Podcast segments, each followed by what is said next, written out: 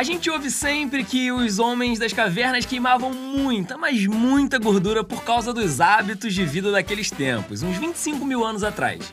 Ou seja, não ficavam obesos nunca. Atividades físicas eram sempre fundamentais, questão de absoluta sobrevivência. Mas será que os cientistas que estudam a obesidade confirmam isso? Nas últimas décadas, a Organização Mundial da Saúde vem alertando sobre uma epidemia de obesidade, assim como vários pesquisadores espalhados pelo mundo, como é o caso do Carlos Augusto Monteiro.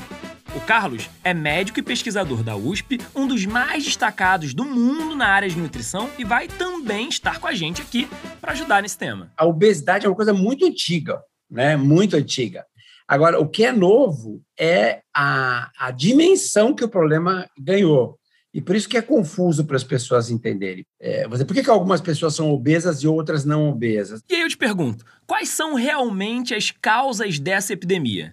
Esse tema, ele não tem nada a ver com estética, mas ele tem a ver exatamente é com saúde e ciência, claro. Você sabe, aqui eu posso explicar. Esse é o programa que fala de ciência de um jeito divertido e descomplicado, mas obviamente sem perder o rigor. A primeira temporada do talk show está disponível no canal Disney Plus. São 16 episódios, um melhor que o outro. Já aqui no podcast, toda semana, eu, Alan Rodrigues, monto uma hipótese, faço uma pergunta e, como cientista, verifico as respostas possíveis com os especialistas mais qualificados. Então, eu posso explicar.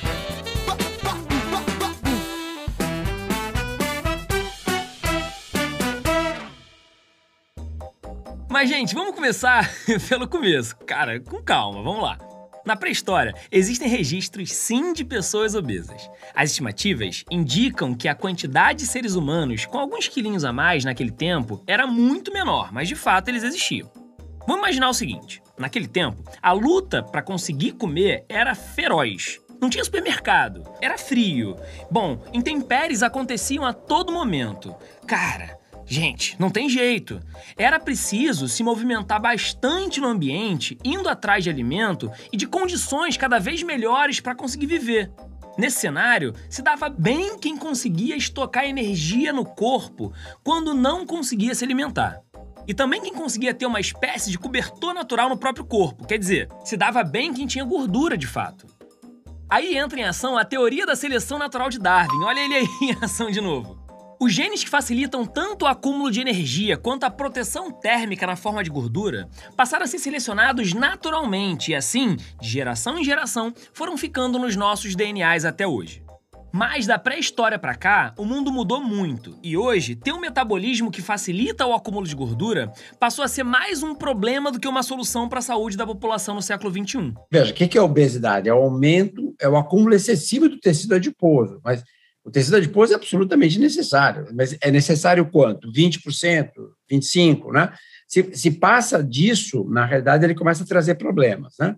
Então, a, a diferença que você tem entre de obesidade uma pessoa que tem e outra não tem, numa população, o principal fator é genético, porque tem pessoas que são mais suscetíveis. O professor Monteiro destacou aí a importância do fator genético na predisposição à obesidade em um indivíduo. Mas o que interessa aqui pra gente é o aspecto mais amplo da sociedade. A obesidade hoje vai além das questões individuais.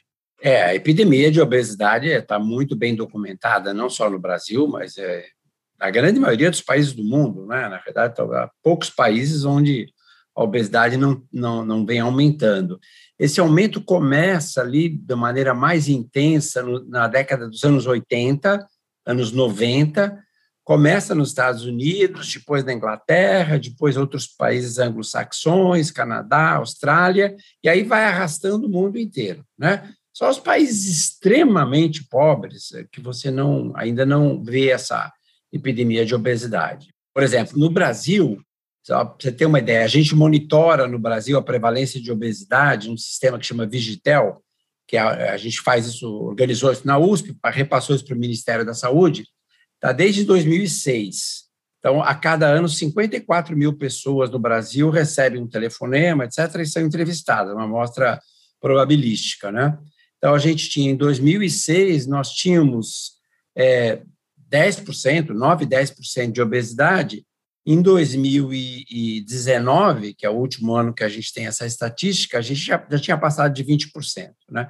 Então, é quase um ponto percentual por ano de aumento, o que significa você ter a cada ano um milhão de novos brasileiros obesos. Isso só entre os adultos, hein? Só na população adulta. Certo, certo. Mas então vem uma pergunta muito clara, assim. Por que, afinal, tem cada vez mais pessoas obesas? A genética não explica epidemia de obesidade, porque nós, hoje, em 1980 e 70, em 2000, nós somos os mesmos seres humanos. O nosso perfil genético da população não muda. Então, uma coisa é você discutir assim, qual é a causa da obesidade? Por que algumas pessoas são obesas e outros não? Isso é uma pergunta.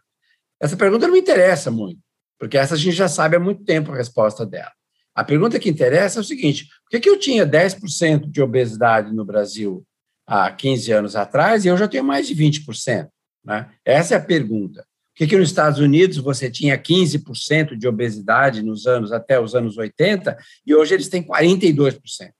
Né? Então, é, essa é a pergunta. E a causa, a resposta é a mesma em qualquer lugar. Na verdade, assim, houve uma mudança no padrão de alimentação da população, né? É, muitas pessoas falam, ah, mas atividade física. Atividade física também, individualmente, uma pessoa sedentária tem mais risco de ser obesa. Agora, o sedentarismo aumentou é, é, na proporção da obesidade nesse período? Não. Né? A, a, nos Estados Unidos, o sedentarismo aumenta muito é, nos anos 50, 60, 70, quando você estava é, o começo né, da, da, automatização, etc. Não nos anos 90, ou anos 2000, ou 2010, não. A população dos Estados Unidos é sedentária há muito tempo já. Quer dizer, o que o professor Monteiro está dizendo é que se os nossos genes são os mesmos dos nossos antepassados e que se o sedentarismo ele não aumentou tanto assim nos últimos 30, 40 anos, a causa para o aumento da obesidade nas últimas décadas no mundo todo provavelmente deve ser outra. Você tinha um padrão de alimentação tradicional, onde a maior parte dos alimentos que você consome são alimentos integrais, são alimentos que vêm, é, que, que você consome na forma como eles estavam na natureza, ou com pequenas modificações, que a gente chama minimamente processados, né? Então, arroz, feijão, carne, leite, verdura, legumes, enfim. É, é, é, no Brasil e outros lugares, a alimentação era isso, né? Então eram alimentos preparados é, pelas pessoas, né? É, fritos, é, cozidos, etc. É, e, e, essa alimentação que você prepara, feita por um ser humano, vamos dizer assim, né? Seja por você ou a pessoa na sua casa ou no restaurante, quer dizer, ou seja, a pessoa que pega aqueles alimentos que vieram da natureza ou ficaram minimamente processados e cozinha, ferve, mistura, não é? Então, isso era o padrão tradicional de alimentação. Cientistas já sabem, o grande vilão da epidemia de obesidade no mundo é esse novo padrão alimentar que se baseia em. Pois é, ultraprocessados. Na verdade, começa isso depois do pós-guerra, mas tem uma aceleração muito grande nos anos 80 a troca desse padrão de alimentação por uma alimentação que você não precisa preparar por alimentos que a gente chama prontos para consumo, né? que na verdade não são bem alimentos, são formulações, né? são é, novos alimentos, são criações da indústria de alimentos. Esses são os tais alimentos ultraprocessados. É, é, esses alimentos ultraprocessados já existiam, é a mesma coisa que a obesidade, existiam alguns.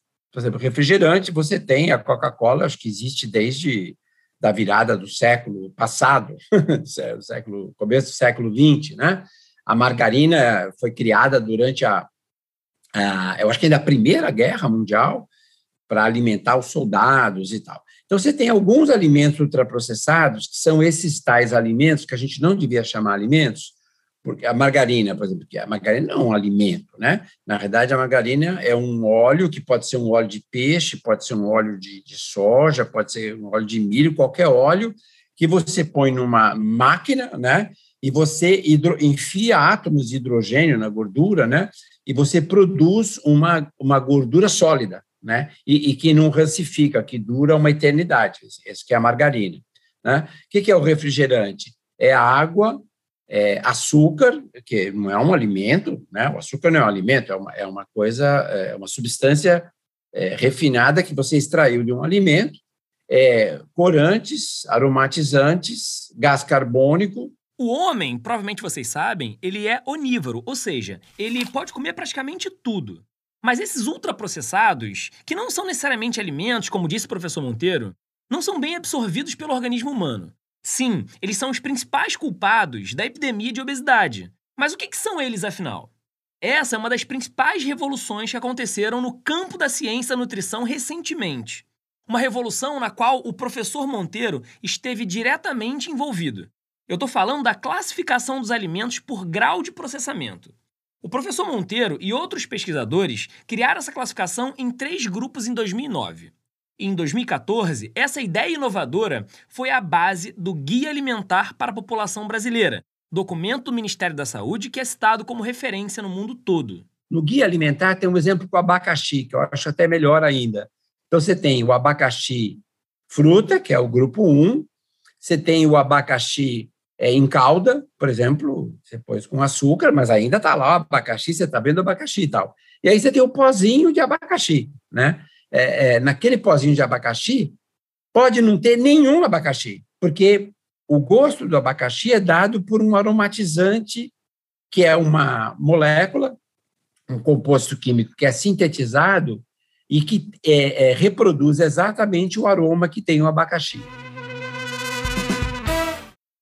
Hoje, a ciência da nutrição descobriu que quando você come a proteína separada do amido, separada da gordura, separada da vitamina, separada da fibra, separada de todos os componentes que você tem no alimento in natura, cada um deles não funciona do mesmo jeito. Quer dizer, o alimento ele é mais do que a soma das suas partes. O alimento é mais do que a soma dos nutrientes que ele contém, porque existe uma sinergia entre esses nutrientes. Então, quando eu deixo de consumir o alimento de verdade, como ultraprocessado, onde nutrientes estão isolados, aos quais são acrescentados aditivos químicos sintéticos, eu deixo de me beneficiar dessa sinergia que eu falei anteriormente. Os ultraprocessados, como costuma dizer o professor Monteiro, são um ótimo negócio para a indústria, um péssimo negócio para nós, e o marketing em torno deles é forte demais. É só você pensar como os macarrões instantâneos, as lasanhas prontas, os refrigerantes, os biscoitos recheados estão em destaque no supermercado. É como o cigarro. A pessoa fala, ah, mas eu tenho direito de fumar, eu tenho. Não, tá bom, você tem direito de fumar, mas você, você não consegue fumar e ter saúde. Tá? Vamos combinar. Então, aí, é uma, aí realmente fica a sua opção. Mas com esses alimentos ultraprocessados, não existe ainda essa, vamos dizer assim, essa, essa, essa consciência de que é alguma coisa que é, vai te prejudicar, vai prejudicar a sua saúde, claro. E, e, e, você não vê em nenhum momento ninguém propondo proibir refrigerante, proibir a produção. Você nem cigarro você proíbe, né? Mas você tem que informar as pessoas que aquilo não é compatível com a saúde dela. Nos anos 70, por exemplo, fumar era algo normal. A influência dos meios de comunicação naquela época fazia todo mundo querer fumar. Algo parecido com o que acontece hoje com os ultraprocessados. Aí a indústria ela fala o seguinte: ah, mas eh, as pessoas querem ter um pouco de prazer, né? E tal. Então você precisa é, é, de alguma coisa. É, então o refrigerante, por exemplo, é colocado quase como se fosse uma necessidade básica. Não, ah, poxa vida, mas você vai querer tomar uma água assim? Não, você precisa ter uma coisa, né? E, e a propaganda muitas vezes eles falam isso: ó, água é, é, até quando falam orientações alimentares, às vezes até de, de guias alimentares, o ideal para tomar água, para ingerir água, é água da torneira ou água mineral. Mas, se você quiser ter um prazer a mais, se você tal, aí você pode tomar um refrigerante, mas modere, etc, etc. Agora, é, é uma coisa da normalização, né? Então, a publicidade, ela cria uma situação é, que produtos que são absolutamente supérfluos viram é, essenciais, entendeu? Então, é, ao contrário, do ponto de vista da alimentação, você tem uma liberdade enorme e as culturas alimentares elas foram se formando a dieta mediterrânea, você tem no Japão você tem lá alimentos completamente diferentes, mas todos eles funcionam, né? É, o que não funciona é você se alimentar de alguma coisa que já não é mais um alimento, que é uma formulação, uma formulação industrial. Quando você junta essas coisas todas, que são matérias-primas muito baratas, é, elas não são nem palatáveis. Né? Então, para elas se tornarem atraentes, você tem que usar aditivos. Então, quer dizer, os aditivos não estão nesses produtos porque a indústria quer que as pessoas tenham problemas de saúde. Não, é porque ela não tem outra opção. Ela precisa colocar isso. Hoje, para o professor Monteiro, o desafio é enfrentar essa indústria, que desde que a gente era criança, martela nossas cabeças para a gente consumir ultraprocessados. Pesquisadores da nutrição trabalham então para fazer o conhecimento científico sobre o mal causado pelos ultraprocessados ser traduzidos em políticas públicas. Hoje, tomar refrigerantes, consumir esses é, salgadinhos, macarrão instantâneo, é, é, sopa instantânea, cheia de aditivos, é, nuggets de frango, é, agora esses hambúrgueres vegetais, que são uma, coisas absolutamente é, também artificiais, né? Que você não come carne, mas você come um monte de outras coisas que você não tem ideia do que são e tal. Isso também se normalizou, entendeu? Então, o que, que você, você falou? O que, que precisa fazer? Desnormalizar isso. Não tem jeito. Na prática, o que os outros países estão fazendo por aí, como por exemplo, sei lá, o Chile, México, Canadá, França, é não apenas regulamentar melhor as propagandas dos produtos ultraprocessados, mas também aumentar os impostos sobre eles. Na realidade, assim, é, é, para você decidir uma taxação, para você decidir uma restrição de publicidade, para você fazer qualquer coisa nessa área regulatória, você precisa de leis, decretos, etc. E é, o que a indústria de alimentos ultraprocessados faz é fazer lobby nas agências reguladoras, né, no Congresso Nacional, onde for necessário, para não deixar que, que, o setor seja regulado, né? Como, como a indústria do tabaco fez durante muito tempo, né? Veja, hoje o tabaco é totalmente regulado, então você não pode ter publicidade de tabaco, você não pode é, é, vender tabaco para menores, você, né? Você tem várias coisas que mas demorou muito tempo isso, e a indústria, durante muitos anos, ela conseguiu adiar essa regulação. Né? Então, o que a gente quer com os ultraprocessados é uma história parecida com o cigarro. Isso, esse foi o 11 episódio do Posso Explicar, e semana que vem tem mais. Procura aí os outros episódios no seu tocador de podcast favorito, você não vai se arrepender. E vem assistir o Posso Explicar no Disney Plus. O programa, ele tem sempre convidados sensacionais. Eu sou Alan Rodrigues e fico por aqui. Obrigado por nos acompanhar nessa jornada e até a próxima. A produção é da Move em parceria com a Trovão Mídia. A pesquisa e o roteiro são de Eduardo Gerac. A trilha sonora é do João Brasil, que também assina a produção musical do talk show no Disney Plus. A edição e mixagem são do Ampli Mix.